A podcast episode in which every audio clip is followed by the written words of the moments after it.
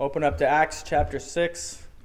Uh, it is in the New Testament. It's the last portion of your Bibles Matthew, Mark, Luke, John, and then Acts.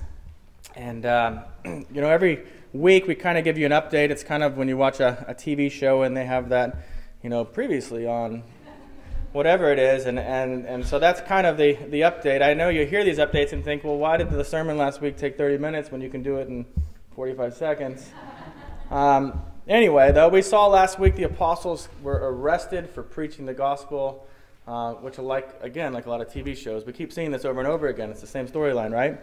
Um, and they're told, stop preaching. They've been told to stop preaching before, and this time they respond with, we must obey God rather than men. Um, and they do that, and they're willing to take the consequences that comes from that. Uh, the consequences that the, the council or someone in, uh, for the council physically beats them uh, and then they set free and they're like, woohoo, uh, excited to go out and preach the gospel again.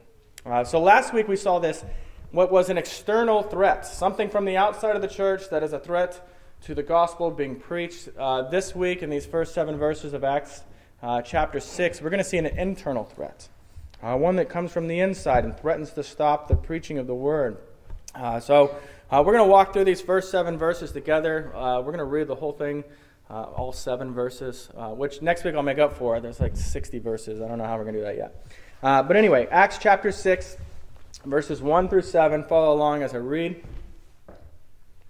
Now, in these days, when the disciples were increasing in number, a complaint by the Hellenists arose against the Hebrews because their widows were being neglected in the daily distribution. And the twelve summoned the full number of the disciples and said, it's not right that we should give up preaching the word of God to serve tables. Therefore, brothers, pick out from among you seven men of good repute, full of the Spirit and wisdom, whom we will appoint to this duty. But we will devote ourselves to prayer and to the ministry of the word. And what they said pleased the whole gathering. And they chose Stephen, a man full of faith in the Holy Spirit, and Philip, and Prochorus, and Nicanor, and Timon, and Parmenas and Nicholas, a proselyte of Antioch. These they set before the apostles, and they prayed and laid hands on them. And the word of God continued to increase, and the number of disciples multiplied greatly in Jerusalem, and a great many of the priests became obedient to the faith. The grass withers, the flower fades. Let's pray. God, open our ears to hear your word today to seek to learn what you have to teach us about you, about ourselves, about your church. And may we bring glory to you by serving in ways that show no partiality. Uh, again, Lord, help us this morning to focus and to listen and to hear from you. In Christ's name we pray. Amen. so let me start with this. In the New Testament, uh, there are two distinct church offices there are elders and there are deacons. Uh, elders oversee the teaching, shepherding, and spiritual care, care of the congregation. Um, and since Manhattan Pres, where we're at right now, we are currently what is called a mission church or a church plant.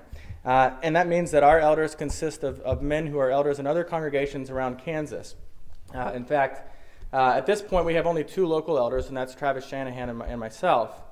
Uh, at some point, uh, we hope to move out of mission church status and for that to happen, it means we have to have three local elders. so please be in prayer as we're, we're figuring out what that looks like. Now, I mentioned that just to explain that the other church office is that of deacon. Uh, deacon are not uh, talked about as often, but deacons serve. Uh, they serve the congregation's physical needs. They oversee the mercy needs in the congregation, and as the congregation ministers to the, the uh, community around them. Uh, and they encourage the congregation towards love and, and good deeds uh, to others in need. And I, I, mention those two offices here because the wide angle way that we look at this text is, is, is, asking this question of whether this is speaking about the office of deacon or not. because it certainly looks like it. And to be honest, I want this to be uh, about properly about deacons. I, I, want this really to be the, the text where we're seeing the establishment of the office, like, like the superhero hero origin story. You know, this is where the deacon gets bit by the radioactive spider, and bam, you have this office of deacon. Uh, and, and, in fact, my, my general thought coming into this text, uh, you know, a week ago this time, uh, I really thought this was the office of deacon before I'd studied it a little further. Uh, in fact, the sermon graphic that uh, sends out in the email titled the sermon Deacons, right? Real big right there. Uh, that's the problem with titling those things too early. later in the, in the week, I retitled it using a little alliteration, which is also alliteration, to Seven Servants. I think that's alliteration. There's no English majors here today, right? Good. So, while this text certainly influences what becomes the office of deacon, there's no denying that. Uh, this text is simply not the origin story of the office of deacon. Uh, you see, these men were given to a particular task, a way to serve, uh, that was called on at that point. They were not given an actual office to fill. And so now, uh, understand that doesn't make this any less important for us as a church as we look at this and learn from this. Uh, we learn from this text really how the early church dealt with, with an internal threat to the ministry of the word. Uh, that's the issue being dealt with here. And remember that absolutely every threat up to this point has been from opponents outside the church. This is the first time the threats come from the inside. Uh, an internal one threatening the unity of the church. And, and, and that's a tougher challenge. Starting from this point in Acts and going throughout the rest of church history, every era has faced some internal challenge to their unity. Uh, so let's look at the text. That's a long introduction to it. But verse 1, we see that the congregation is growing. Uh, that's good. That means people are believing the gospel. There wasn't uh, no church at this point is growing because people were changing churches and just walking across the street.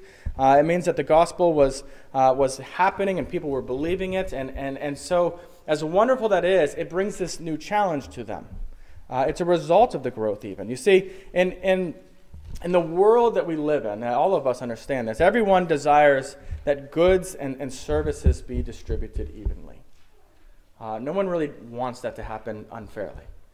Uh, I, think if we're honest, though, we're, we're okay with it being unfair as long as we're in the, the getting more portion of the, the unfairness. Uh, for instance, if I split a cookie and I were to break it, and there's a big half and there's a little half, um, and I give it to my two children, I, I, promise you, only the one who gets the small piece is going to complain in that moment. Uh, that's kind of human nature in that regard.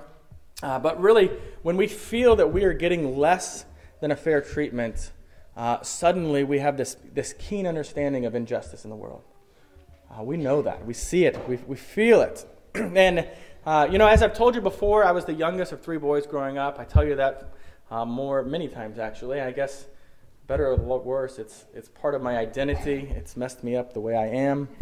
Um, so, anyway, every, every Christmas growing up, and during my childhood, my grandparents would give us a card and uh, to each child, and there was money in it. And I, I can remember that I would open that card uh, as a young boy and, and see this crisp $20 bill, and I would just be excited, imagining what toy I could buy. I always imagined to buy more than I thought, but you know, I'm going to get Voltron or Nintendo or something like that. and and then across the room would be my brothers, and they would open their card, and, and I'd hear them, you know, exclaim, you know, excitedly, "I can't believe she gave us a hundred dollars!" And at that moment, my joy would turn to anger.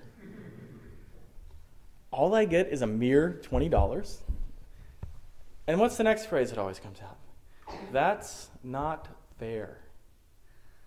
My brothers were jerks because on further investigation, they didn't get $100. they were just being crafty punks trying to ruffle my feathers, and it worked. And it just caused that discontent in that moment. And, and, and forever, you know, what I did was that was do it to other people. Um, but you know, they received that twenty dollars just like me, and I find it just just absolutely intriguing how quickly we can detect when someone has mistreated us or treated us unfairly. Um, I'll give you one more example. When I was a, a counselor a, at a camp, uh, a summer camp, I think I got like 38 cents an hour or something like that. Uh, this is in Marble Falls, Texas, and I had this.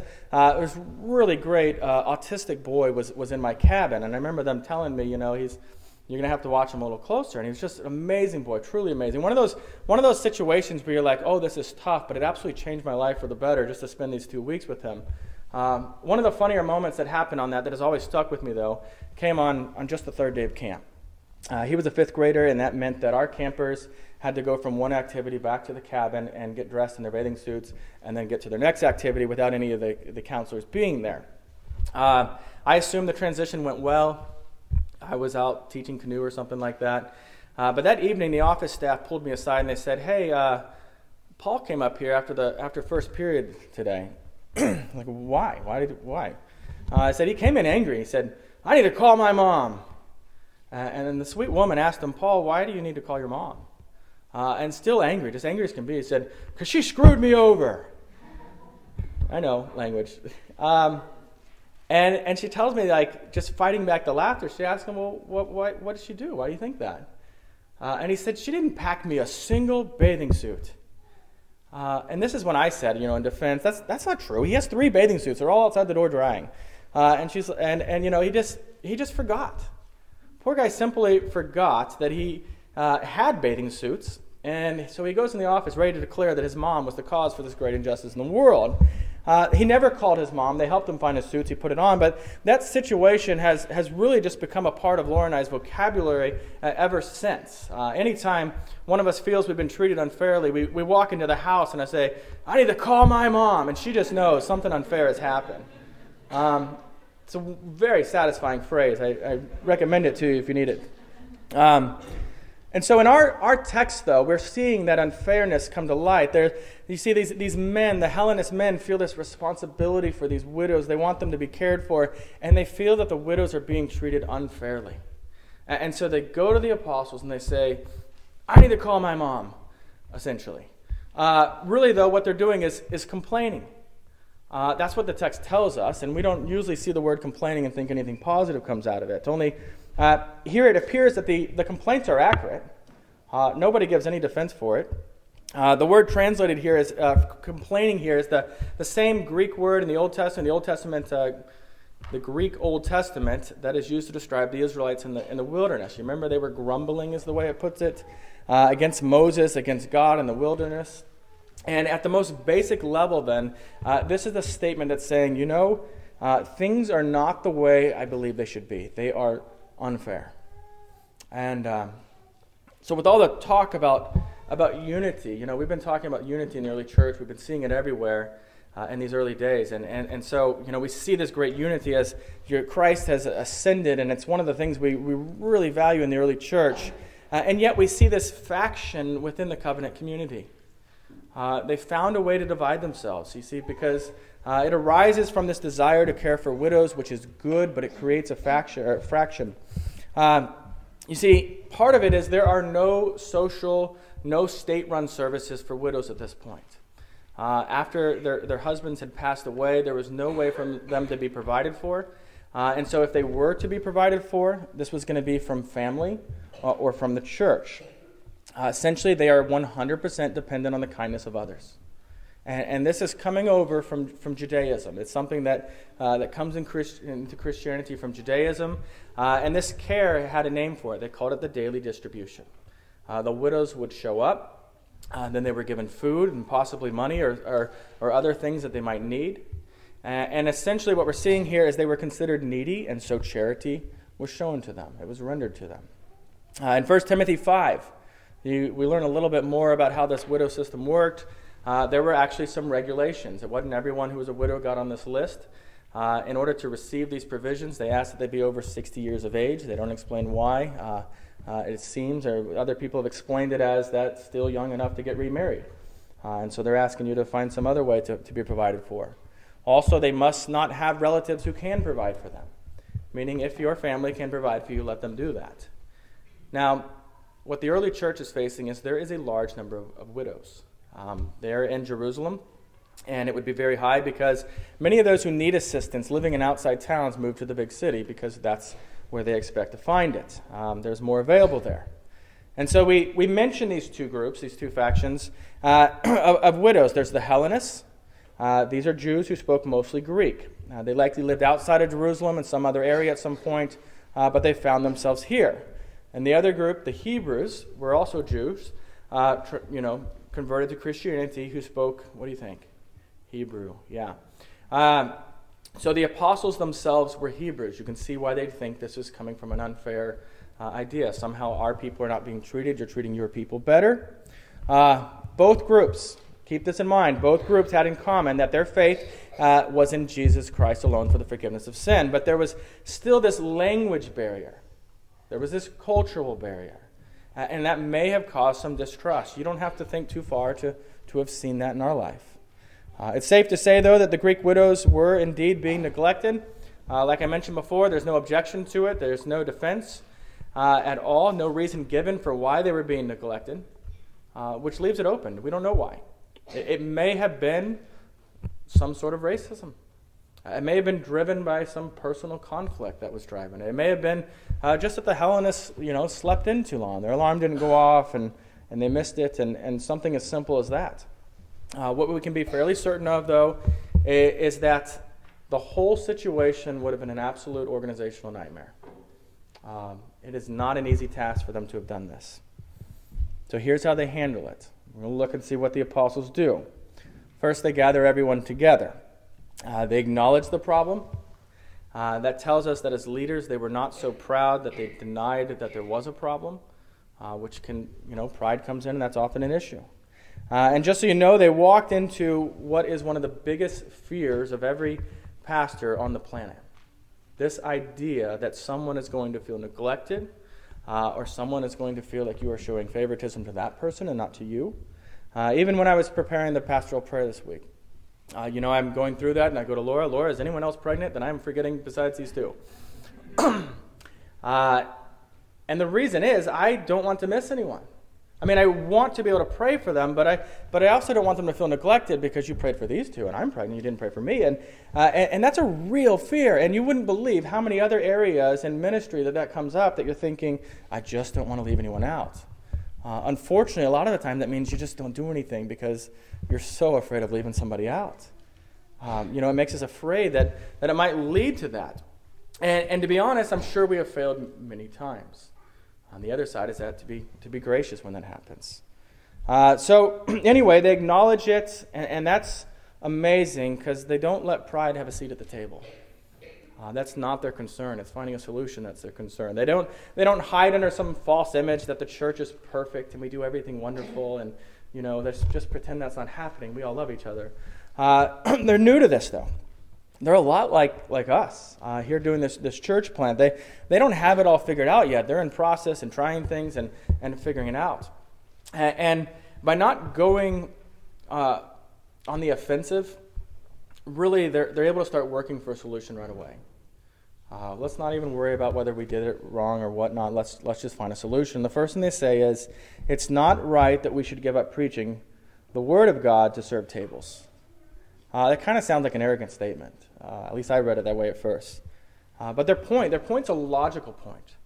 Uh, the apostles only have so much time each day. Uh, the more time that they spend making sure these distributions were done fairly, done well, the less time they had to prepare, to preach, to teach, to minister the word of God, and you know many other ways. Uh, notice what they don't say here. They don't say that serving is unimportant. They didn't say that serving widows was below them or that, you know, we're just too important to do little things like that. Uh, it's just that the time it took to do the distrib- distribution well would take away from their primary responsibility that God has called them to. It's as simple as that. Verse 3 then begins with the word therefore. Uh, we know that a solution is coming, is what's coming right after that word, and the solution is delegation. Um, we tend to hate the word delegation. Uh, you know, it's a, a better way to look at this might be that the solution was to trust others, to serve, to lead for the bettering of the whole community. That, that's, that's what delegation in this sense is. And they asked the people, select seven men. They don't tell us why seven. Uh, maybe seven apostles were doing this beforehand. And they were like, let's replace all seven of them. Uh, maybe someone did the math and was like, for this many of the widows, we're going to need this many, you know, some kind of awesome formula figure this out. I don't know. Uh, regardless, they do select seven men, and it wasn't just at random. Uh, they asked that the, they didn't just say, all right, first seven people to raise your hand, you're in charge. Uh, they saw mercy ministry as important one, as an important ministry, and one that needed to be led in a way that illustrates the mercy of Christ for His people. And so, this is going to be an important uh, ministry that they're doing. Uh, and so, they're told to choose men who fit a certain criteria. Three things, right? First, someone of good repute. Repute is, just means they have a good reputation. People trust them. They're not going to think they're being ripped off. Um, someone who has already shown themselves as, as trustworthy. Second thing they mention is they must be full of the Spirit. That's someone who is truly living by the Spirit, not by flesh. Uh, and finally, someone who is full of wisdom. Uh, that's from the Greek word Sophia, which is just a general, uh, practical idea of wisdom. Someone who is going to do this wisely. Uh, and so the question is what do these seven men do? It's not glamorous, it's not the kind of thing they're going to write home about. They distribute food and whatever other needs these widows do. Uh, this is not a, hey, you know, these are the, the leaders and therefore important. They're just doing a simple task. Uh, they're overseeing this task in one specific area. And here's the deal it might seem like a small thing on one side, but it gives the apostles time to devote themselves to two important things. You saw it there. They have time for prayer to God. Um, they're called to that, to care for those, uh, pray for the people they're called to care for, to pray for those they're wishing to see believe the gospel, to pray for their community, and a number of other things. Uh, and the second thing is it affords them time for the ministry of the word. That means time to study God's word. Uh, in our denomination, we actually distinguish two, two types of elders. And so the two main offices are elder and deacon. And under elder, you have teaching elders and ruling elders. Uh, I'm a, a, teaching elder, uh, and, and, called so because uh, we do most of the teaching, most of the preaching. We've been to seminary for training, uh, ordained for that role. And, and, really, since it's a vocational thing, we have more time during the week to spend in study and preparation of sermons and such. Uh, the other is a ruling elder. Ruling elders have absolutely equal status, equal importance. Um, they share in the responsibility of, of, prayer and shepherding the congregation, often teaching as well. Uh, however, they're not required to go to seminary. Uh, their ordination is a little different, and they usually have a vocational job, which is awesome. Uh, someplace outside the church, but that means they don't have as much time during the week to, uh, to prepare for teaching and preaching. And so, like when you've seen Travis preach up here, he's also doing a full time other job uh, in, in his preparation, which is why we don't have him do it as often as, uh, as, as I'd like. Uh, uh, and so he, he serves as a ruling elder for us. John, John probably confuses you a lot. Uh, John is a teaching elder, but he is a teaching elder in the presbytery. He's not a, a teaching elder of the local church. Uh, he serves as a campus pastor, pastor uh, for K State through the organization uh, RUF, Reformed University Fellowship. And so, uh, what that means is when you see John leading in worship or serving the Lord's Supper like he's going to be doing today, uh, that's not John just doing his job. It's John using his gifts and his position uh, as a teaching elder to serve his church in the same way many of you volunteer in ways. Uh, so, in our text, then, they select these, these seven men. Uh, the first two, Stephen and Philip, we're going to see more of. Things do not go well for Stephen. That's debatable. I guess they do go well for Stephen. Uh, the other five, we're never going to hear about again ever again. This is the only time they show up in Scripture. And, and, and I suppose that's because they're serving faithfully uh, in this task. In fact, the fact that we don't hear about them is probably a good thing. Um, because they're doing their job and they're doing it well. And, and, and here's the thing a lot of the ways we're going to serve in our lives, you're never going to be mentioned again. There is no legacy, there is no mention, but it's faithful serving. It's a beautiful thing. Uh, all seven of these names are Greek names. Uh, most likely from the Hellenist group, then, the group that felt like they were being mistreated fairly or unfairly. And, and by putting them in this position, uh, they're helping with the language barrier. Uh, they're helping to show that this group is fully part of this community and showing we trust you. We trust you to do this right. Um, one of the guys, though, is not even ethnically Jewish at all. Uh, Nicholas, you can see he's called a uh, proselyte from Antioch. That's someone who was converting to Judaism and uh, assumingly so into Christianity at this point. Uh, the apostles then empower these seven men. They give them uh, for the task at hand when they lay their hands on them and they pray for them, are saying, Yes, we agree with this choice. These men will serve this well. So, a couple of things to see here. First, how we care for those in need is of great importance for the church. Uh, in, in, in Russia, during Stalin's Communist Party era, uh, they actually put a, a ban, and, and this is a quote on, on their ban. They banned all charitable and cultural activities by churches. And the reason that they state for why they did that is, is this again, a quote The state cannot tolerate any challenge to its claim on the heartstrings of the Russian people. You understand what that means?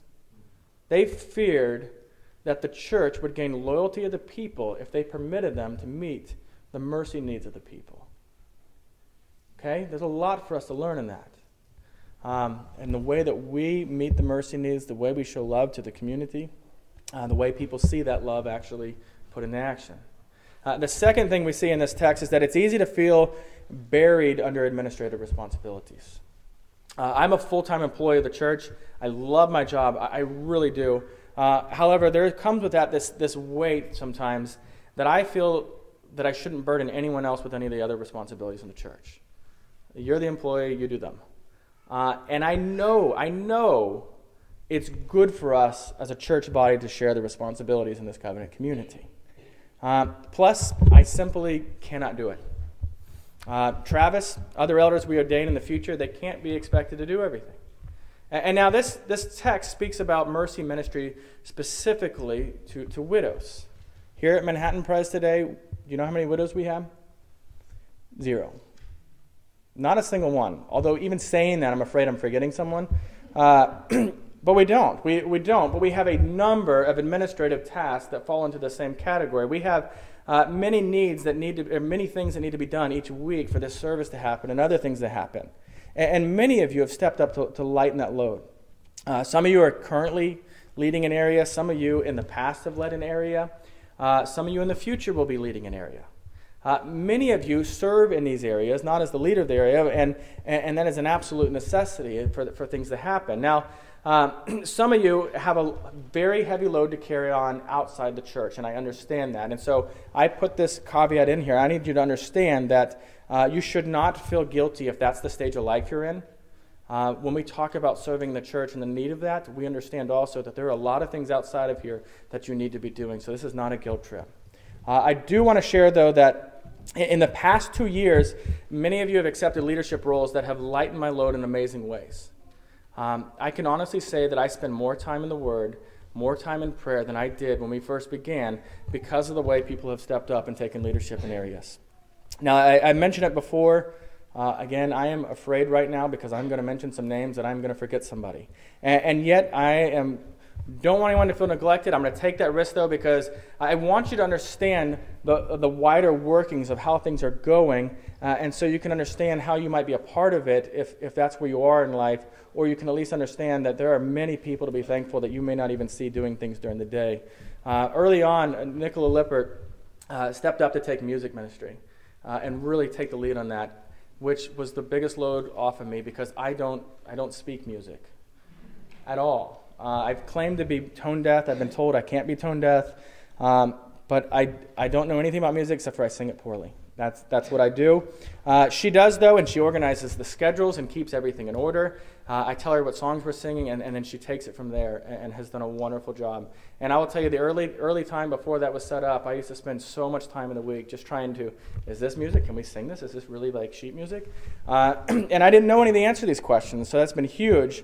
Um, also, every one of you that serve in the music ministry, when we as a congregation meet to worship, uh, your service in assisting our voices, uh, assisting our hearts as we express this in, in, in worship to God, uh, thank you. I know that takes a lot of time for you to show up early and do a number of things to be pre- prepared for that. Thank you. Uh, let me mention just a few other areas where people are serving uh, God, serving this congregation. Uh, Travis shares in the local shepherding responsibilities. Uh, both he and Amy leading the North Parish group, you know, uh, the Durretts leading in the South Parish group. The fact that they let us all come in their house and destroy it and then just leave, uh, that's awesome. And then they do it again. They're like, sure, you can come back. I know you're going to destroy everything. Welcome back. Um, Christine, she's organized an insane amount of shared meals over the year. Uh, at some point, we had a number on how many people had been served an actual meal, and it was insane. You wouldn't believe it. Uh, John Dunning, as I've already mentioned, uh, his wife Tricia handles the offering.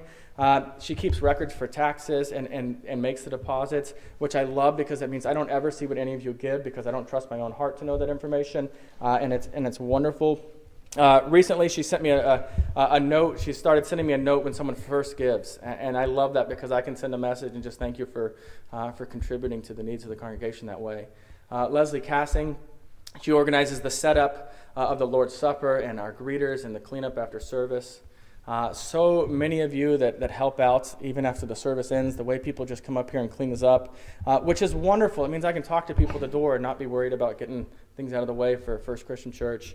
Uh, also, I love that we don't have to chase people down to serve You just offer your time, you offer your abilities. Uh, Morgan Castile, she's in the nursery right now. Uh, she's a senior at K State. She has no children, but she runs our nursery ministry. Uh, she organizes it. Uh, fun fact her mom is the nursery director at her church back in Olathe, uh, which means two generations of nursery directors in two towns in Kansas. Um, Alexia Machina, she's homesick today, but she's organized our Sunday, our children's Sunday school. Uh, Tim and Morgan and, and, and Sarah Arnett are, are leading the classes there. Uh, every week, Danielle Fisher sends in my inbox uh, coloring pictures for our kids in the children bulletin, uh, which sounds dumb, but it means I'm not searching through pictures trying to find something every week. Uh, a number of guys that run sound. Kennedy gets ushers. I have no idea who's going to be the ushers any week. I just watch it happen. Uh, Laura functions like a secure, secretary in a thousand ways. And, and, really, that's just people serving at the administrative level, okay?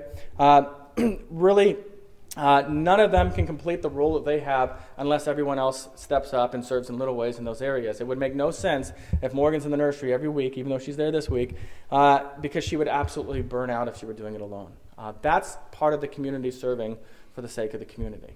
Uh, remember, we are a community, we're doing this together. So, uh, verse 7 then. This is where I think, did I leave anyone out? If you were let out, I apologize.